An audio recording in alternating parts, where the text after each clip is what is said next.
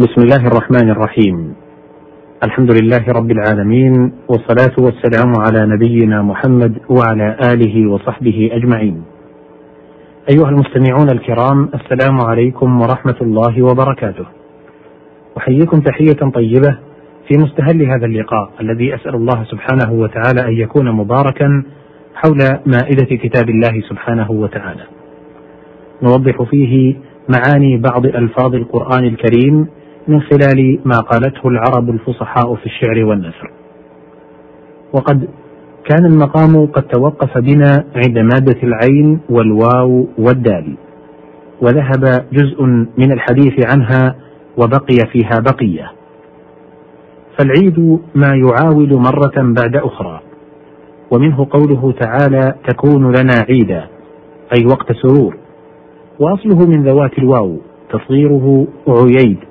وجمعه أعياد وكان قياسه عويد وأعواد لزوال الموجب للقلب وإنما أبقوه على حاله فرقا بينه وبين عود الحطب تصغيرا وتكسيرا. وخص العيد في شريعتنا بيوم فطرنا ويوم نحرنا ويوم نحرنا.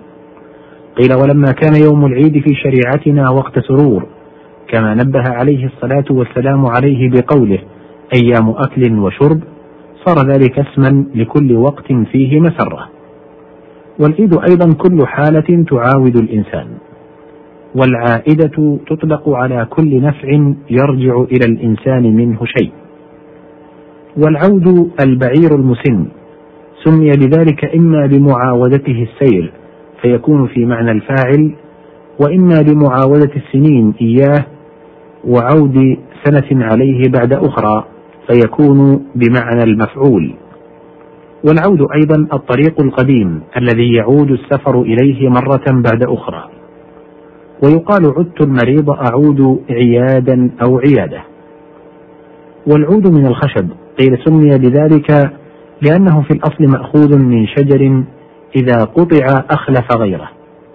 وغلب على آلة اللهو وعلى الطيب المعروف الذي يتبخر به وتصغيره عويد. وجمعه أعواد والعودان منبر النبي صلى الله عليه وسلم وعصاه. العين والواو والذال. قال الله سبحانه وتعالى في سورة الأعراف فاستعذ بالله. أي التجئ إليه ولذ بجنابه القوي. وحقيقته اسأل العود وهو الالتحاق والتعلق بالشيء ثقة به. يقال عاذ بكذا يعوذ عوذا وعياذا ومعاذا. قال عبد الله السهمي ألحق عذابك بالقوم الذين طغوا وعائذا بك أن يغلوا فيطغوني. والمعوذتان السورتان المشهورتان آخر القرآن لتصدرهما بالعوذ وفي الحديث كان يعوذ نفسه بالمعوذتين. وفي الحديث ومعهم العوذ المطافيل. قيل العوذ جمع عائد وهي في الأصل الناقة التي تضع وبعد وضعها تقعد أياما حتى يقوى ولدها. والمطافيل جمع مطفل وهي الناقة معها فصيلها. والمراد بذلك في الحديث النساء والصبيان. العين والواو والراء. قال الله سبحانه وتعالى في سورة الأحزاب إن بيوتنا عورة أي معورة. أي غير حصينة ممكنة للسراق وأصل العورة سوءة الإنسان وهي من العار وذلك لما يلحق في ظهورها من العار. ومن ثم سميت النساء عورة والعوراء الكلمة القبيحة والفعلة السيئة. وقال حاتم الطائي وأغفر عوراء الكرام ادخاره وأعرض عن شتم اللئيم تكرما.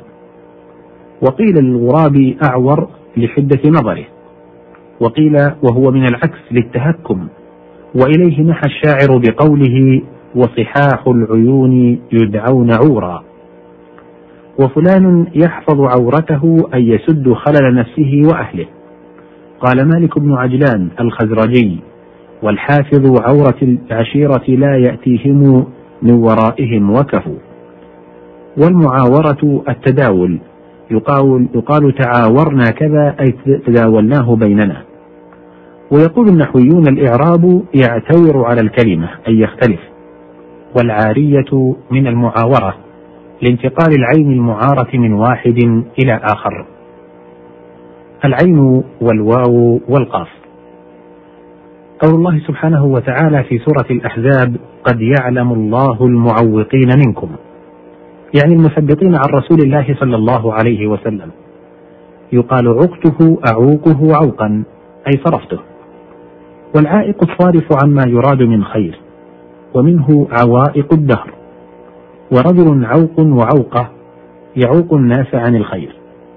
ويعوق اسم صنم ويقال عاقه وعقاه بالقلب. العين والواو واللام. قال الله سبحانه وتعالى في سورة النساء ذلك أدنى ألا تعولوا. أي لا تجوروا. والعول الجور والشطط. ومنه قول أعرابي لحاكم حكم عليه أنت تعول علي أي تميل. ومنه عالة الميزان. والعول أيضا الرفع. والعول الزيادة. ومنه العول في الفرائض لأنها زيادة في أنصباء المفروض لهم. وقيل العول تحمل المؤن. ومنه قوله عليه السلام وابدأ بمن تعول. والعويل البكاء. قال حسان بن ثابت رضي الله عنه بكت عيني وحق لها بكاها وما يغني البكاء ولا العويل. والتعويل الاعتماد على غيرك فيما يثقل من العول وهو ما يثقل من المصيبة. وعاله تحمل مؤنة ثقله. وفي الحديث ابدأ بنفسك ثم بمن تعول العين والواو والميم. قال الله سبحانه وتعالى في سورة يوسف ثم يأتي من بعد ذلك عام.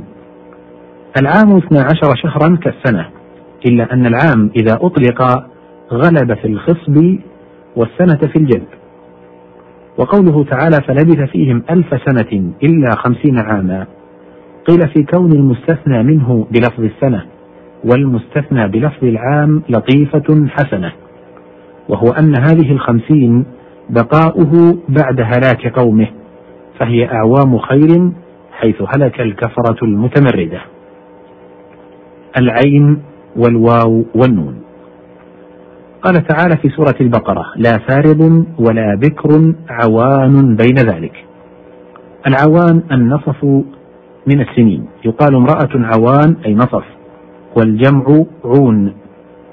وإلى معنى التوسط بين السنين أشار الشاعر بقوله وإن أتوك وقالوا إنها نصف فإن أطيب نصفيها الذي ذهب.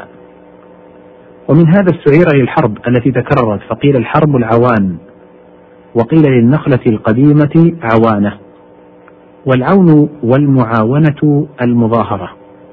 ومنه قوله تعالى وإياك نستعين أي نطلب عونك. وأعانه يعينه إعانة. قال تعالى فأعينوني بقوة أي ساعدوني. وفي الحديث والله في عون العبد ما دام العبد في عون أخيه. العين والياء والباء. قال تعالى في سورة الكهف فأردت أن أعيبها أي أجعل فيها عيبا. والعيب والعاب ما يصير به الشيء عيبة. أي مقرا للنقص. وعبته جعلته معيبا إما بالفعل كقوله أن أعيبها وإما بالقول وذلك إذا ذممته. والعيبة ما يستر فيه الشيء. والعرب تكني عن الصدر بالعياب على الاستعارة فإن العيبة وعاء المتاع كالصدور فإنها وعاء الضمائر. ومنه قول الشاعر وكادت عياب الود منا ومنكم وإن قيل أبناء العمومة تصفر. العين والياء والراء قوله تعالى في سورة يوسف أيتها العير. قيل هم أصحاب الإبل والإبل الحاملة للميرة فهو اسم للمجموع وقد يطلق على كل واحد منها على انفراده. ونسبة السرقة إنما تصح للناس فقط. وقيل العير الإبل والحمير التي تحمل عليها الأحمال وأراد أصحاب العير كقوله عليه الصلاة والسلام يا خيل الله اركبي. هنا ينتهي وقت هذه الحلقة وقد بقي في هذه المادة بقية. أعيد بإتمامها إن أذن الله سبحانه وتعالى بذلك في حلقة مقبلة. أشكر لكم طيب استماعكم وأشكر للزميل خالد بن سعيدان في هندسة الصوت. والسلام عليكم ورحمة الله وبركاته.